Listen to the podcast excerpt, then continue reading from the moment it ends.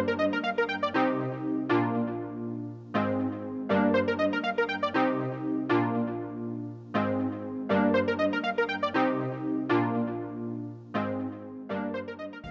back to another episode of the Future Cities podcast. I'm your host for the month, Stephen Elser. A couple of familiar voices will be joining me today for a conversation about extreme events and resilience in Hermosillo, Mexico, where they just spent two and a half months. We have what we have with us Jason Sauer, who is one of the co-hosts of the show. So I think uh, this is actually the first time he's been interviewed for the show. Is that right, Jason? Yeah, probably. We did talk about our research in Valdivia, but never been interviewed. Yeah, that's true. We did have that Valdivia episode. Uh, so could you please just give a brief introduction for folks in case they haven't heard you before on your previous episodes? Uh, sure. So my name is Jason Sauer. I am a God fourth year PhD student or candidate now uh, here at Arizona State University um, in the Environmental Life Sciences Department. Uh, I would probably classify myself mostly as an urban ecologist, uh, but I kind of wear a lot of hats, I guess. All right, great. Well, welcome uh, and thank you for being here. And then we have Yulia Zuban, who was featured in a recent episode back in February called Heat and Thermal Comfort, where we talked about heat, perceptions of heat, and what affects those perceptions at bus stops in Phoenix, Arizona. If that's interesting to you, I'd encourage you to go back and listen. Welcome back, Yulia, and could you also give a brief introduction?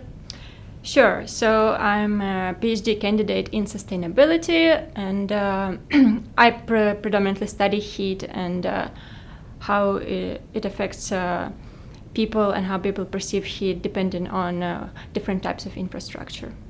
Great. Thank you, uh, and thank you so much for being here.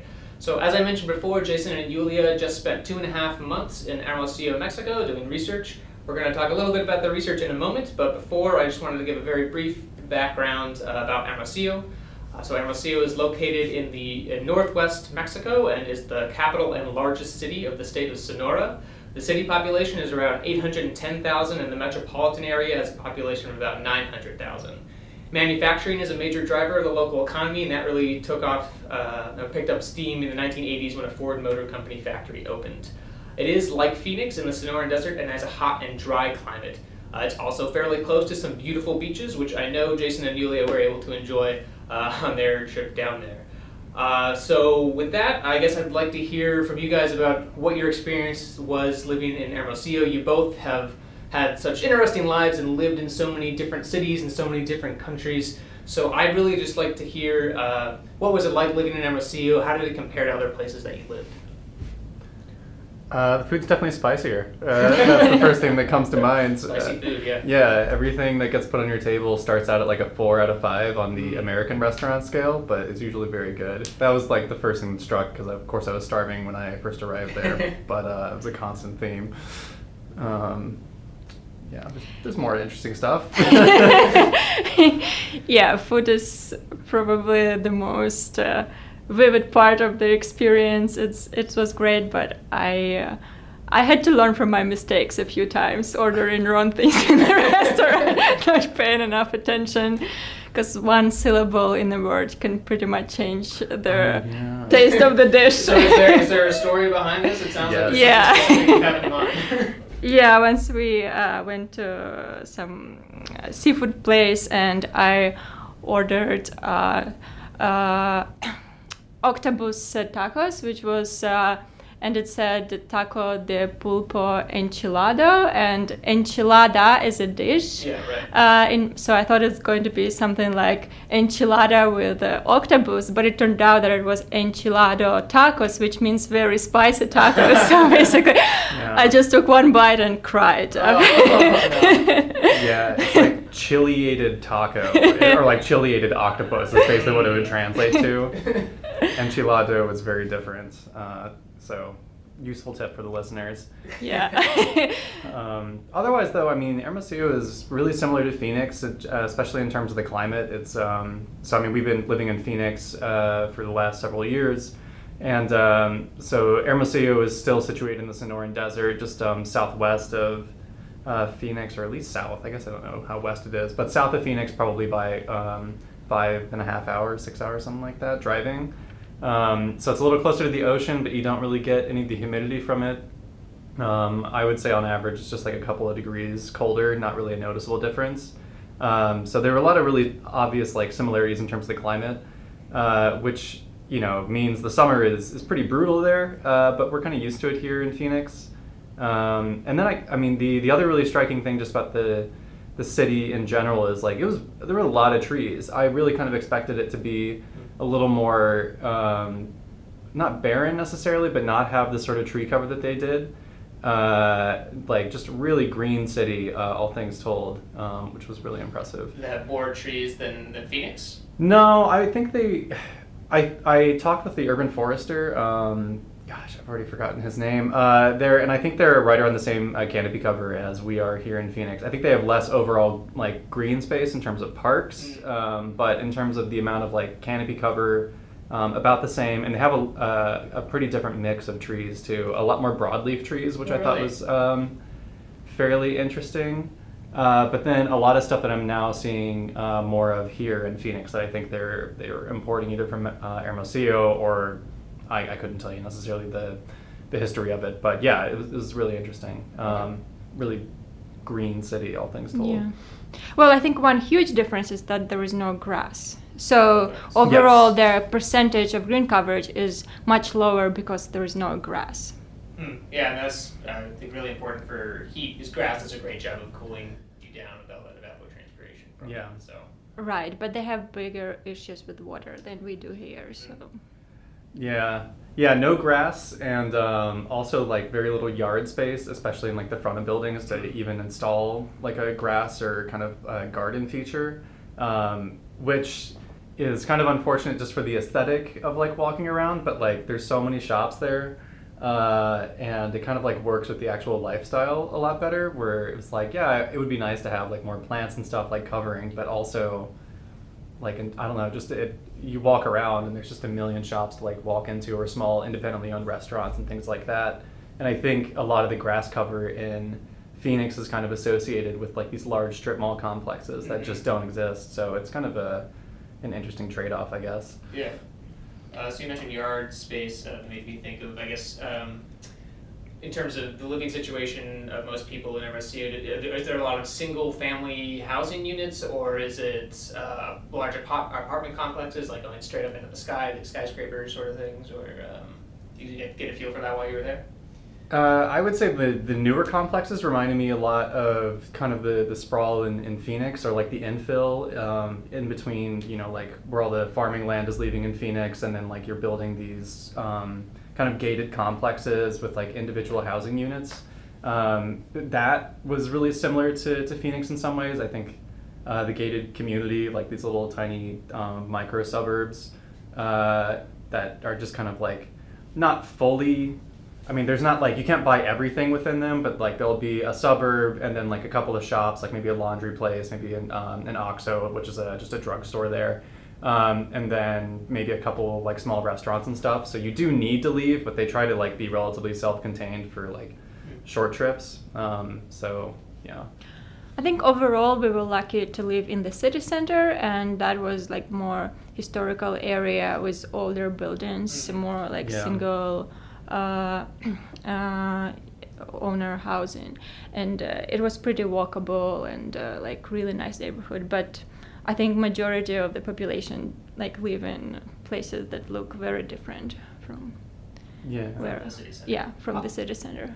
Yeah, and it's probably worth talking about the place where we lived because it's is uh, relatively unique. Um, so again, we were right next to the city center, and I'm sure I'm messing with the details a bit on this, so Yulia, feel, feel free to correct me. It was complicated story. but we stayed in the, the second floor of this um, house that was constructed basically by a cattle baron sometime in like the 1940s or something who then so like just the sprawling kind of like i mean i say sprawling it was a very large house um, but come from the midwest i've seen like mcmansions that are definitely bigger than that Yeah. um, but i mean like big, very large house especially for the time um, large yard space uh, and then like um, I guess the guy lived there for I don't know maybe less than 16 years or something before he died, and then it got passed on to Opus Dei, which is this um, extremely wealthy sect of the Catholic Church. So it became a place where uh, a lot of priests and monks uh, lived for a while, and then after that, I think there was some kind of lag period, and then it eventually got handed off to a couple of young um, architects and interior designers who converted this large space into what is now like what two cafes. They're adding a bar currently. Yes, Wow. there are Is the- stores, yoga studio, massage, like Wow. everything you want in one place. They want to do like a CrossFit. studio Yeah, yeah, they're well. adding CrossFit. So it's this like One-stop shop. Yeah. this weird like legacy building that instead of tearing down, they were just like, well, there is a lot of space here, and it is a city full of like small shops anyway. So they just kind of like kept the the outside space and turned it into like this outdoor seating cafe space, and so there's you know a lot of variance, I guess, in terms of how like people are living in the in the city. Like they're trying to revitalize this downtown area and getting creative uh, in that kind of way that they were with our uh, location, but definitely not the norm. But um, there's kind of interesting like urban revitalization that's trying to um, uh, work through, but then there's also just the, the normal sprawl of like, well, there are a lot of people and the city's growing and it's the capital of Sonora, so they're trying to balance that in the same way that Phoenix has these problems too. So uh, we've alluded a, a little bit to some of the uh, extreme events that uh, Hermosillo is dealing with uh, in terms of heat and drought, but I was hoping uh, just to hear a little bit more about the sort of state, the types of extreme events that they're dealing with, um, and some challenges that the city's facing in order to address uh, these issues. Heat is a major challenge, similarly to Phoenix, and I think even this year or last year, Hermosillo, there was like uh, there was a day when Hermosillo was the hottest city in the world. Yeah, we had two days Two when we were there that it was yeah. the hottest city in the world. Wow. Yeah. And it wasn't even the hottest day for Hermosillo in their own historical record on that day. Yeah. It was like 118, I think, something like Yeah, that. that's pretty So high. it's- in early June, something like that. yeah, so it's pretty brutal. in terms of how they deal with it, I think they face a lot of challenges, uh, like uh, in allocating resources for grid infrastructure. There are a number of projects that uh, that they are currently working on, but they're mostly, I'd say, mostly directed towards the downtown. And uh, I know they also want to build one uh, big park uh, on the south of the city. Do you? do you- Yeah. Yep. I couldn't say much more than that. Yeah. Uh, but overall, heat is still pretty big challenge. And uh, since I'm dealing with public transit, and uh, more people use public transit in uh, in Hermosillo than than in Phoenix, it, it seems like a larger issue. Yeah. Uh, you mentioned uh, that they have more issues with water resources than, than we do here, and that might be part of the reason why they don't have so much grass. Do either of you know much about their sort of water resource management strategies, or Um, I they're they're relatively similar in terms of, or relatively similar to Phoenix, I guess, in terms of some of the solutions that they pursued. I mean, there's you know they they trapped uh, the Sonoran River, um, which used to flow freely through the city, and they constructed a dam. I forget when it was finished. I think it was the early 2000s. Um, so they trapped the water source basically just to the east of the city. Um, it's you know viewable from if you're high enough uh, and can look over the mountain range. Um, but that source uh, is just one river, really, um, and it dries up over the course of the summer, and it's it's it gets dry enough in there where I mean, there's plants that I wouldn't even consider like wetland adapted plants, and like portions of it that'll start growing in. Uh, so it stays dry for a while, um, and then so they also do a lot of uh, well water, um, which is what the same strategy that Phoenix is now pursuing, uh, given its own water shortage issues. Um, so yeah, it, it's not really that different. They just have fewer um, potential sources to, to choose from, basically. Um, whereas what we have like three different rivers that we pull from here Yeah. in, uh, in Phoenix, but they just have the one. yeah. And uh, so it's a very dry place, uh, as, as we've already mentioned. Um, but they get most of their rain between uh, July and September, sort of like uh, what we've experienced here in Phoenix too. So do they have any issues with flooding during that time? Oh yeah. Uh, so they have the okay. So I guess in terms of the uh, the weather situation or the climate, um, yeah. So they they get most of their rains um, during that monsoon season. Uh, we're um, so okay. Again, the Hermosillo is uh, basically west of the Sea of Cortez, and the Sea of Cortez also stretches to the the south of them as well. Um, so during the, the summer season, for those of you who don't live in Phoenix, uh, we get these huge monsoons that blow up from the Sea of Cortez. Um, but those monsoons basically get weaker the farther inland they go. So Hermosillo gets um, a more intense monsoon season um, than we do here in Phoenix, although they do not get the, the massive dust storms that we do. Mm. Um, they do get some winter rains as well, uh, but yeah, the, the vast majority, I forget, maybe 70% happens during the summer monsoon. Hermosillo also has a similar drainage system as Phoenix does, where um, historically there hasn't been as much of a focus on dealing with these like um, what we would call pluvial uh, sources of flooding, which is just extreme rainfall um, that uh, doesn't um, get absorbed by the landscape or by people's yards or whatever, but instead hits the pavement and then just like moves through the streets and causes flooding that way. And so, could we just uh, quickly Yes. uh, just touch? You said- said pluvial flooding. So, could we compare that to other forms of flooding? There's fluvial, coastal. Yeah. So, how is it differentiated from those? Yeah, uh, good point. So, uh, pluvial flooding, once again, is rainfall flooding or just flooding that it, um, occurs uh, due to rain um, coming into contact with um, surfaces that don't absorb that water, and instead that water moves over lands, um, you know, in, over sidewalks, over streets, um, and basically kind of collects uh, that way.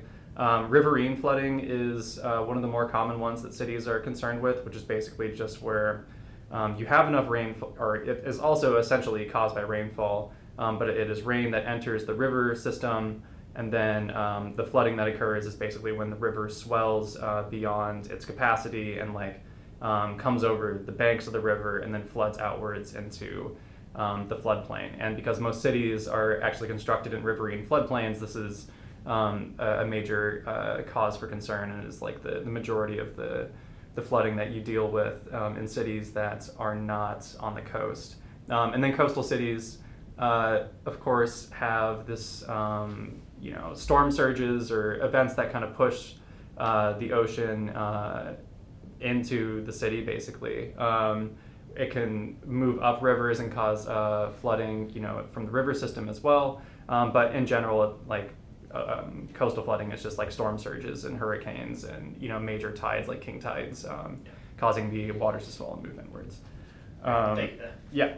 Um, so yeah, they have the same sort of drainage system that we do in Phoenix, um, except uh, I don't know that this exists in Phoenix, but they have actually designated some of the streets in the city as canals um, explicitly. So these are streets where people live and drive and have to do all of their normal errands that just during parts of the year um, are designed to flood. Um, and I think the highest that I had people tell me was like a meter and a half of water Wow. um, that this is designed to ferry uh, uh, under relatively short period of time. So it's an extreme amount of water, but like is gone within a couple of hours um, in some cases, and then in other cases, like 30 minutes is what people were reporting. So relatively flashy, high waters in portions of the city. Um, and then, of course, there's flooding in areas that aren't designated to be these canals as well. Um, so a lot of disruption of foot traffic, especially in a city like Hermosillo, which is kind of designed to be walked around, um, and then also uh, problems with um, driving and things like that. But then the streets flood, and then the water moves out from the streets, similar to rivers, and then floods like the neighboring businesses. Right, right, Um, so there's there's a lot of uh, major flooding problems in the city. I would say it's probably more sensitive than Phoenix to a similar rainfall event. I would say there's more flooding that happens in Hermosillo. And maybe that has to do with the overall amount of green area that Hermosillo has versus what Phoenix has. It's definitely not helping. Yeah, definitely more- could use some infiltration. yeah, more opportunities for infiltration here in Yeah. All right, great, thank you. That was great. Uh, so Yulia, uh, so recently you and I talked uh, in a recent episode about your research focusing on how people in Phoenix experience heat at bus stops, and in that conversation you mentioned that you were going to go to Hermosillo to do some city comparisons uh, about the same sort of thing. So is that what you wound up doing down there? Yep, sure. And uh, this, my research kind of got expanded in Hermosillo. So uh, in Phoenix, I looked on mostly the uh, rider's perspective and how riders perceive heat at bus stops.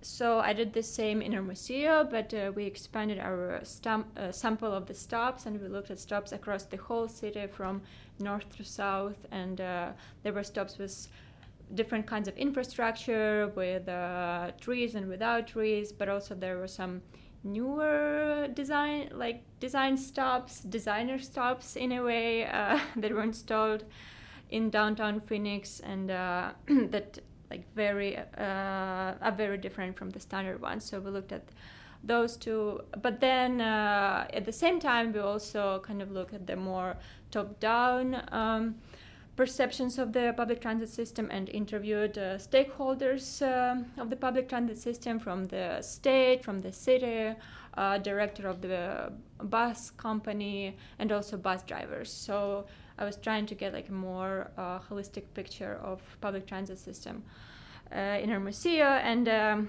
I guess I need to mention that I think the first or second week uh, since we arrived there, there was a major change in the system and um, there used to be like two or three companies that were operating buses but now they they withdrew the concessions and gave them to new company. And there was a major strike. And uh, right now system is in a process of change. There is shortage of, shortage of drivers shortage of uh, buses but they're trying to upgrade and improve the system. So we'll see how it goes. So it was an interesting time could you uh, give us a little bit more information about just the state of public transportation in Hermosillo? Um, so you mentioned there's a new company mm-hmm. taking charge of some of the buses in the city, but could you tell us a little bit about like how spread out are bus stops? How long are waits typically for the bus? Do a lot of people use the bus? That sort of stuff. Yeah, uh, much more people use buses in Hermosillo comparing to Phoenix. So in Hermosillo, uh, ridership is at 40%, and here in Phoenix is like 3% of total commute. So big differences. I think uh, there it's uh, 312,000 and uh, 600 users is a typical demand per day. Wow. So it's a lot typical waiting time is also higher uh, is, is higher in Hermosillo than, than in Phoenix. So it's on average uh, around 17, 18 minutes. Oh wow. Yep, and uh, there is no predefined schedule. You can uh, there is an app where you can track the bus, but there is they don't come on schedule. Is the app accurate? Uh, I've heard different things about it. I think some drivers do not want to have the tracking device on their bus. so, so I I'm not sure I cannot confirm how accurate it is. And the total travel time is also much longer. So uh, it's uh, between 30 and 60 minutes for 40 about 40 percent of their of their riders. So it's quite long, considering that uh, half of the buses do not have an AC. This is also a big uh, uh, issue on and uh, potentially health problem and thermal comfort problem. So right now there is a, I think there are about 300 something buses in operation, and uh, if I remember correctly, there were 13 new buses when I started this. Uh, there were some some uh, so there are the system is represented by old buses, sort of mid-age buses, and then new buses. And old buses do not have AC, and then middle-age buses, some of them have AC and some of them do not, and then the new buses uh, have AC. So there is a big mixture, and uh, I think there were definitely less buses with AC than with uh, than without as we came. But they are trying to change that and uh, upgrading and buying new buses. And uh, I've heard that since we came and started the campaign, we also installed sensors inside the buses to measure temperatures. So we picked a sample of 12 buses with and without AC and of different buses of different ages and installed temperature sensors. So we would go every other every week we would go at night to the bus depot around like 10 p.m. and stay there until midnight and uh, download data from from the buses because that's when buses uh, returning back to the bus depot. Yeah. Uh, so I've heard that since we've started the campaign, the company purchased uh, about 150, 170 more new buses. Oh wow, great! I think uh, it helped uh, kind of. Uh, we did not disclose any data because it's still in the process, but you know they were able to see when we download the data but generally just talking to people and um, about our research and that we install in sensors i think it kind of built the momentum and uh, made them you know to speed up their procurement for new buses actually. Awesome. That's that's that's really great news. Uh, talking about um, how some didn't have ac some did have ac it made me think about uh, whether the buses with ac um, have their routes in particular areas? Like, do you know whether the buses with AC and without AC travel the same places, or the like the newer buses in like nicer parts of the city versus older buses in like more uh, like impoverished parts of the city, or sort of equal or equitable, I should say? Yeah, I I'm not sure. I I'm not sure about that. I think uh, they put new buses on uh, higher demand routes. Oh, Th- great. that's yeah. That that's what my feeling is. Great. Uh, okay, so you mentioned uh, you're still sort of working with data. Do you have any sort of preliminary findings that you can share with us, or just hunches that Yeah. you that you have? Yeah, like uh, maximum temperature in buses without AC goes up to 50 degrees Celsius. Oh my gosh! So, and what is that for uh, in Fahrenheit? This for, is like uh, above 120. Like. Halfway to boiling. and that's and that's again for potentially a 30 to 60 minute bus yeah, that you're on. yeah. After waiting 20 minutes. After waiting waiting. in like 110 Yeah. degree weather. Yeah, so um, I think maximums in buses with AC go up to 36 degrees Celsius, which is uh, around Wait, up to 90, Yeah. around Yeah, 90 degrees Fahrenheit. Uh, and then there are like the differences in the mean temperature. So in buses with AC, it's 24 degrees Celsius, Yeah. And in buses without AC, it's, like 30. No, I think in buses. In buses uh, with the AC, the mean temperature is 27 degrees Celsius, and in buses buses without AC, it's about 36 degrees, or 34 degrees. So there is almost 10 degree Yeah, difference. that's, that's pretty stark. Yeah. And uh, you know, from my interviews with like the stakeholders, they, they don't seem to perceive it as such a big problem. They're like, "Oh, people are used to it," you know. and also drivers. We were talking to drivers and asking like, "Are there any accidents? Like, do people feel bad inside the buses?" And they were like, "No, everything is fine. Well, children sometimes throw up in the bus, and then we'll just put them near the window, and Oh. you know, they just deal with it." You know how children are. they're all grown up. Yes, mild heat stroke, Yeah. but nothing worse. yeah, Wow, it's all good. Yeah, well, that's that's You a know. pretty interesting cultural difference there. I think that sort of thing we're happening. Yeah. There'd be a lot of. Uh, yeah, I think people have like um, other issues to to be concerned of. Yeah. It's like is bus coming at all? They seem to be more concerned about the bus frequencies and that the bus may not stop if it's full. The, it's Mm, basically yeah. up to uh, the driver to decide whether he, he is going to stop or not stop. So if you're like at the bus stop for like 20 minutes and the bus doesn't even stop, that, that's a bigger issue. that is a big issue. And I do you know how frequent the buses, how frequently the buses are full?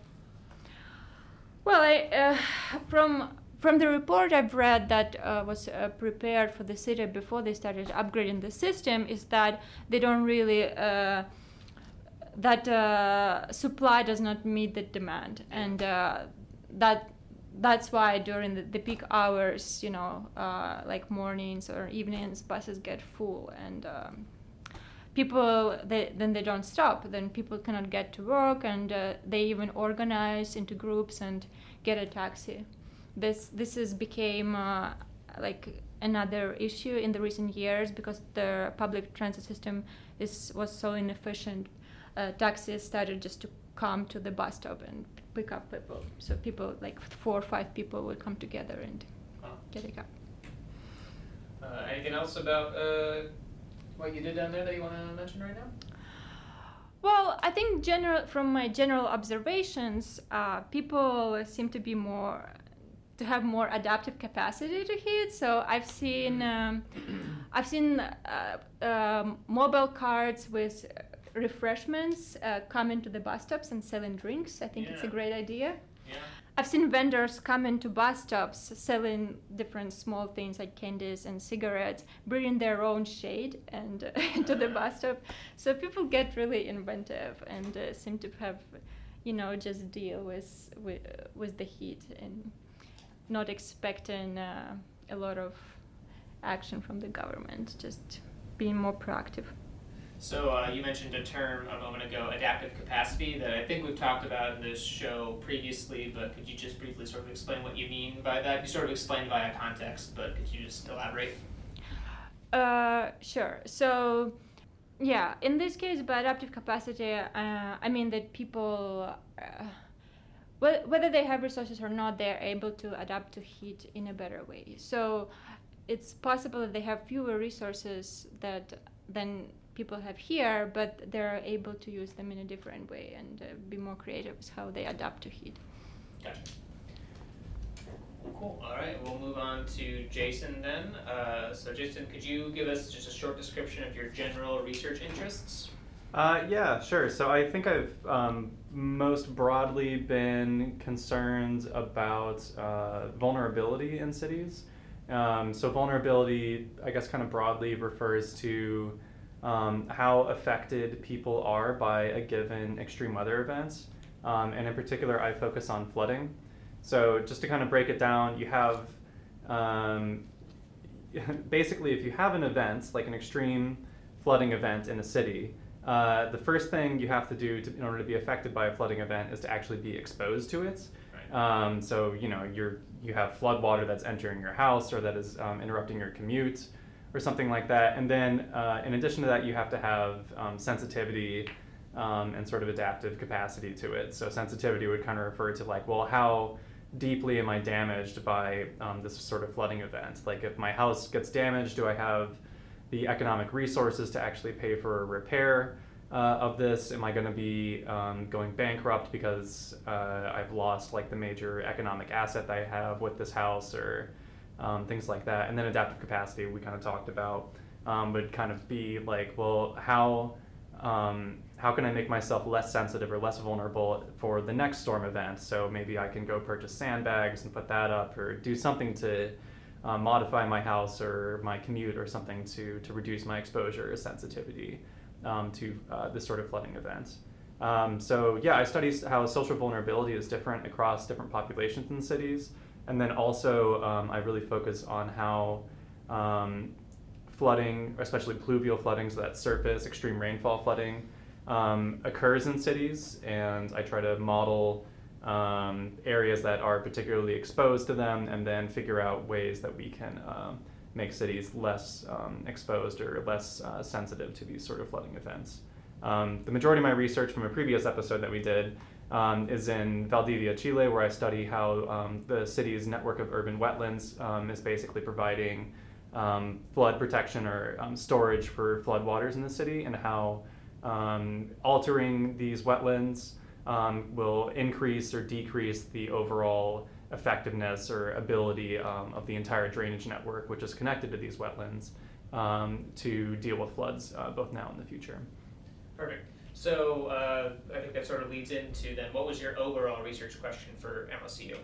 Uh, yeah, so my research in Hermosillo was um, parts of it were, were just kind of very technical. Like we have this new model for um, flooding that myself and a couple other researchers constructed called a blue spot model, um, which basically uh, is a very simple model that just takes um, information about the uh, the topography or like the elevation of the land in a given city. Um, and then you input a precipitation amount. So you look at like an extreme storm event and say like, okay, over the course of the storm event, we expect to see like eight inches of rain by the end of it.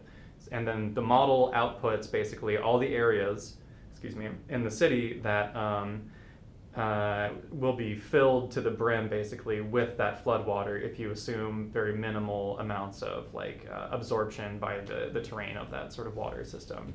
So I had done this, uh, I used this model for the city um, for a scenarios workshop that we did, which is where we bring in these practitioners and um, local groups and talk to them about uh, the risks that they have for extreme weather events um, and how to plan a more resilient city in the future.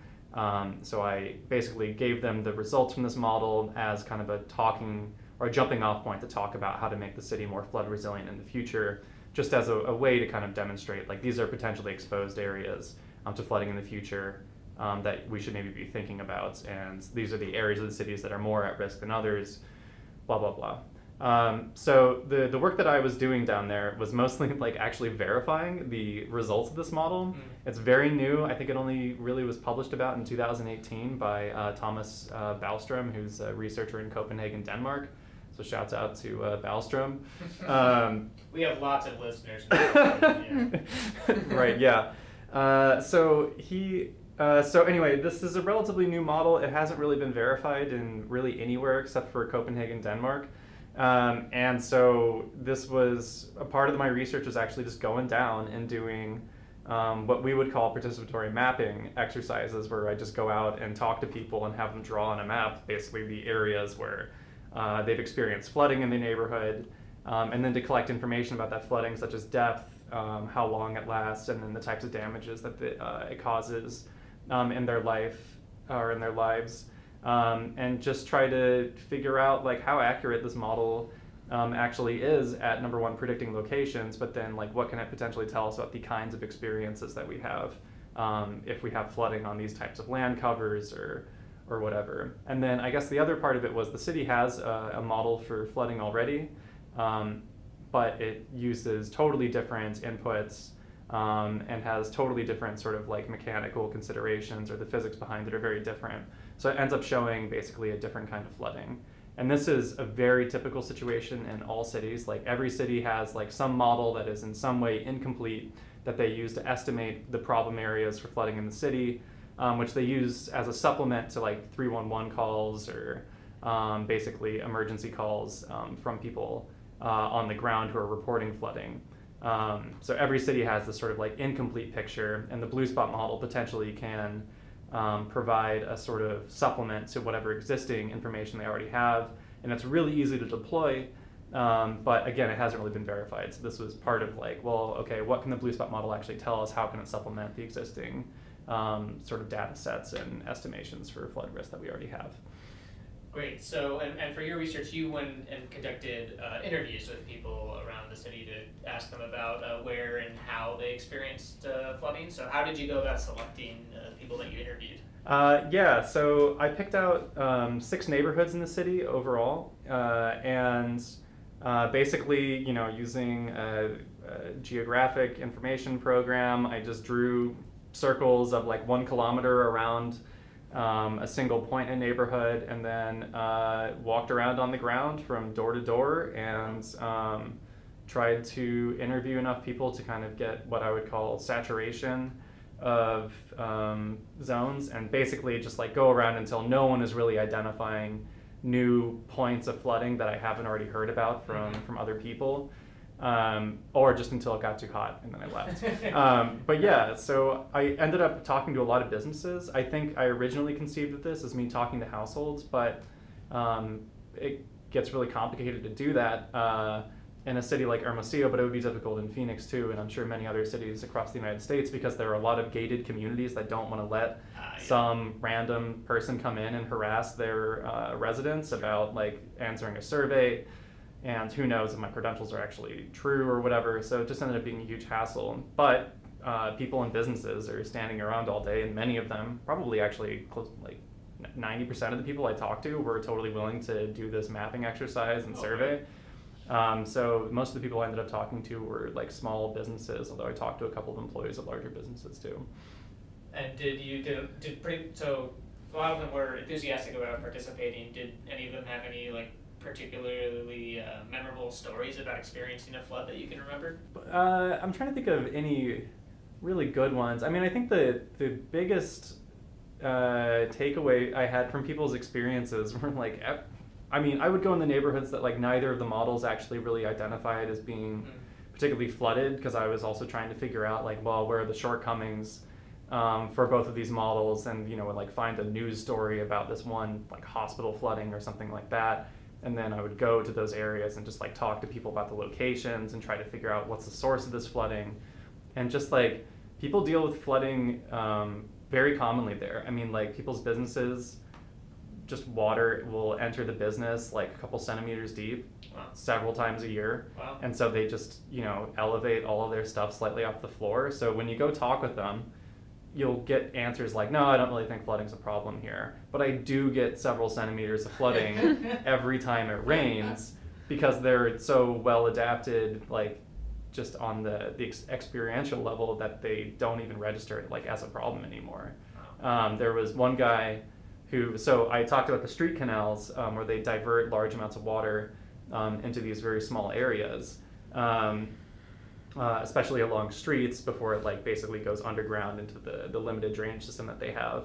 Um, and so old guy sitting on a porch, I walked up, um, asked him if he'd participate. Uh, he said, sure. And um, I asked him if flooding was a problem in the neighborhood. He said, not really. Um, but I was like, well, there is this drainage outlet here, and this is a street canal.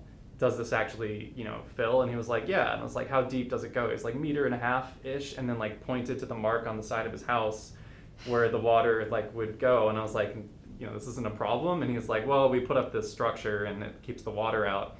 I'm like, well, there you go. Um, so it's just interesting, like when people have to deal with this for so long, you have to really be careful with like how you phrase these questions because very frequently they will experience flooding, um, but they won't necessarily even think to call it in or whatever because they're just like, yeah, this is just my life. I've been here for you know years, and this is a design sort of thing. But is it a problem? I don't, you know, it's just a, a sort of weird sort of interaction between like being used to it and potentially there's um, questions about like their faith in the government being able to do stuff about it, where they're just like, no, it's not really a problem. I deal with it. Um, yeah, so those those stories were like pretty common. Um, I was really surprised at how many businesses I went to where they were just like, yeah, water enters every single time it rains. Um, Hmm. So in this case, it seems like going back to some of the terms you were using earlier, they they ha- they all have like a high experience of flooding, but Yeah. maybe a low sensitivity to it. Yeah, I I would say so. I think there's areas that definitely have just been flooding for a long period of time where they're just kind of used to it. But and I mean this is uh, this gets to a good point about how cities develop. Where um, so like as you are building outwards in cities and you're installing more of this impervious like surfaces, so um, pavements, rooftops, sidewalks, um, things like that that don't actually absorb rainwater, you will create situations where there's potentially more flood water because um, none of that water is infiltrating and that water basically routes along the streets and sidewalks and things like that. So there are some neighborhoods that I would go to and they hadn't experienced flooding except in like the last five years and they would be like, it's because that development up the street or whatever didn't um, properly consider, I'm using the technical terms here obviously, you know, didn't properly consider the, uh, you know, basically um, what was going to happen to all the water basically that uh, was pooling on top and it just gets uh, you know routed down to our neighborhood. Now flooding's a problem when it hasn't ever been in the past. So it's not like the storms have changed it's just patterns of development and then there wasn't a full consideration of um, how to divert this water. Yeah. Uh, so, do you have any preliminary findings that you can uh, share with us here? Um, yeah, I mean, I think overall, I would say the blue spot model for like how like quick and easily deployed it is. Um, I think it it did a pretty good job uh, of actually predicting um, areas and cities that um, are at risk for flooding. It definitely identified a lot of neighborhoods uh, that experience flooding that weren't shown by the existing model that the city already used. Um, it's a so you know which kind of demonstrates that it's a potentially useful supplement. Um, there were plenty of blue spots in the model, or like these areas that the model estimated as being problem areas for flooding that people didn't really report on. I would say we probably in a given neighborhood, twenty to thirty percent of you know of um, areas that were reported to flood would also include like a blue spot or something like that. So not like a great Yeah. um, sort of estimation ability, but it is a potentially useful supplement that gives you an idea of some areas of your city that flood that um, wouldn't be shown in, in these other models. Um, but I mean, beyond that, I, a lot of the work I did was qualitative um, and just trying to document some of these experiences that, um, that people had. And uh, it's potentially going to be useful for uh, flood reporting or like rapid reporting of flooding in cities because if we can create these sort of like broad categories for types of damage that people experience, like water entering home, water entering business, um, you know, can't drive in neighborhood, can't cross streets walking, and things like that. And you can um, have that very quickly reportable by just checking basically a radio box or whatever um, in a reporting application. Then the city, if uh, can collect way more information, both about the types of flooding and the locations and things like that. Um, so there's potentially some some useful stuff that came out of it. Um, and then just in general, I think it's a good lesson for for modelers, like to actually go out and talk to people because number Yeah. one, you're missing a lot of locations, but number two, you're really missing out on like what flooding is for like flooding is an experience it's not just an observation from like a model it's like this sort of embodied experience of like yeah i was stuck at work for six hours or something and none of us had eaten you know, Yeah. like during that period. So we were all like starving and just hoping that this flood would pass and things like that. And so I think you kind of lose the, the sort of human element um, and the, uh, the, the rich experiences that people have, like with flooding, that um, is critical both for thinking about it, but also for conceptualizing what the problem even is when we talk about flooding. Yeah, Right, I, I think that's such an important point that so many uh, scientists need to remember is trying to bring in the human element to really have that connection to reality and people's experiences. Yeah, and I mean, just the way we kind of like work, the, the more remote work that we can do, the better because it's easier to It's do, easier, it's frankly, true, yeah. especially when you're in a city when it's like, you know, over 110 degrees outside and you're trying to collect this information, but like you really miss out on so much. Yeah. Um, that is potentially critical to, to thinking about your work. So, yeah. Absolutely. Uh, okay, so we're wrapping up now, which means it's time for my favorite part of the show, which is asking uh, people to share haikus about their research. Um, would one of you like to go first? Uh, Yuli? That's the pro move. You speak up to volunteer someone else. Jason's played this game before. okay, I'll go. Sun burns my feet. Where can I find a relief? I will dream of shade. Beautiful. I, the, the, the haiku you shared with us last time was so great. That was also just very beautiful and artistic, and I don't think Jason will be able to. Live it. So, uh, Well, I'll cop to that right now because I only wrote two out of three lines last night. I went to sleep not being able to think of a third one, so here's two thirds of a haiku. Uh, high heat greets the wind, the gulf reforms in the sky, and then some third line about people. Oh, you that know. was shaping up to be. It so was going great. well. I yeah. Oh. really poetic. I'll finish it. We'll put it in the episode description, or leave it incomplete for the, the listener to do on their own. That's right. Choose your own adventure haiku. Uh, all right. Uh, thank you again uh, so much for, for joining me today. It's a really fun conversation. Uh, I learned a lot, and I hope our listeners did too. Uh, and thank you, listeners, for uh, joining us. And uh, we'll see you next time. Thank you. Thank you.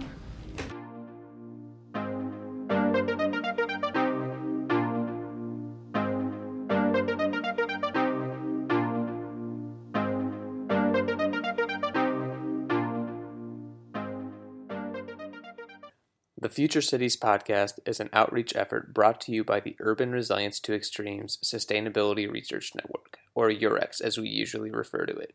To learn more about UREX, visit www.sustainability.asu.edu forward slash urban resilience. If you have any questions, feedback, or suggestions for future episodes, you can email us at futurecitiespodcast at gmail.com or find us on Twitter at futurecitiespod. If you enjoyed the episode, please rate and subscribe to us wherever you get your podcasts. See you next time.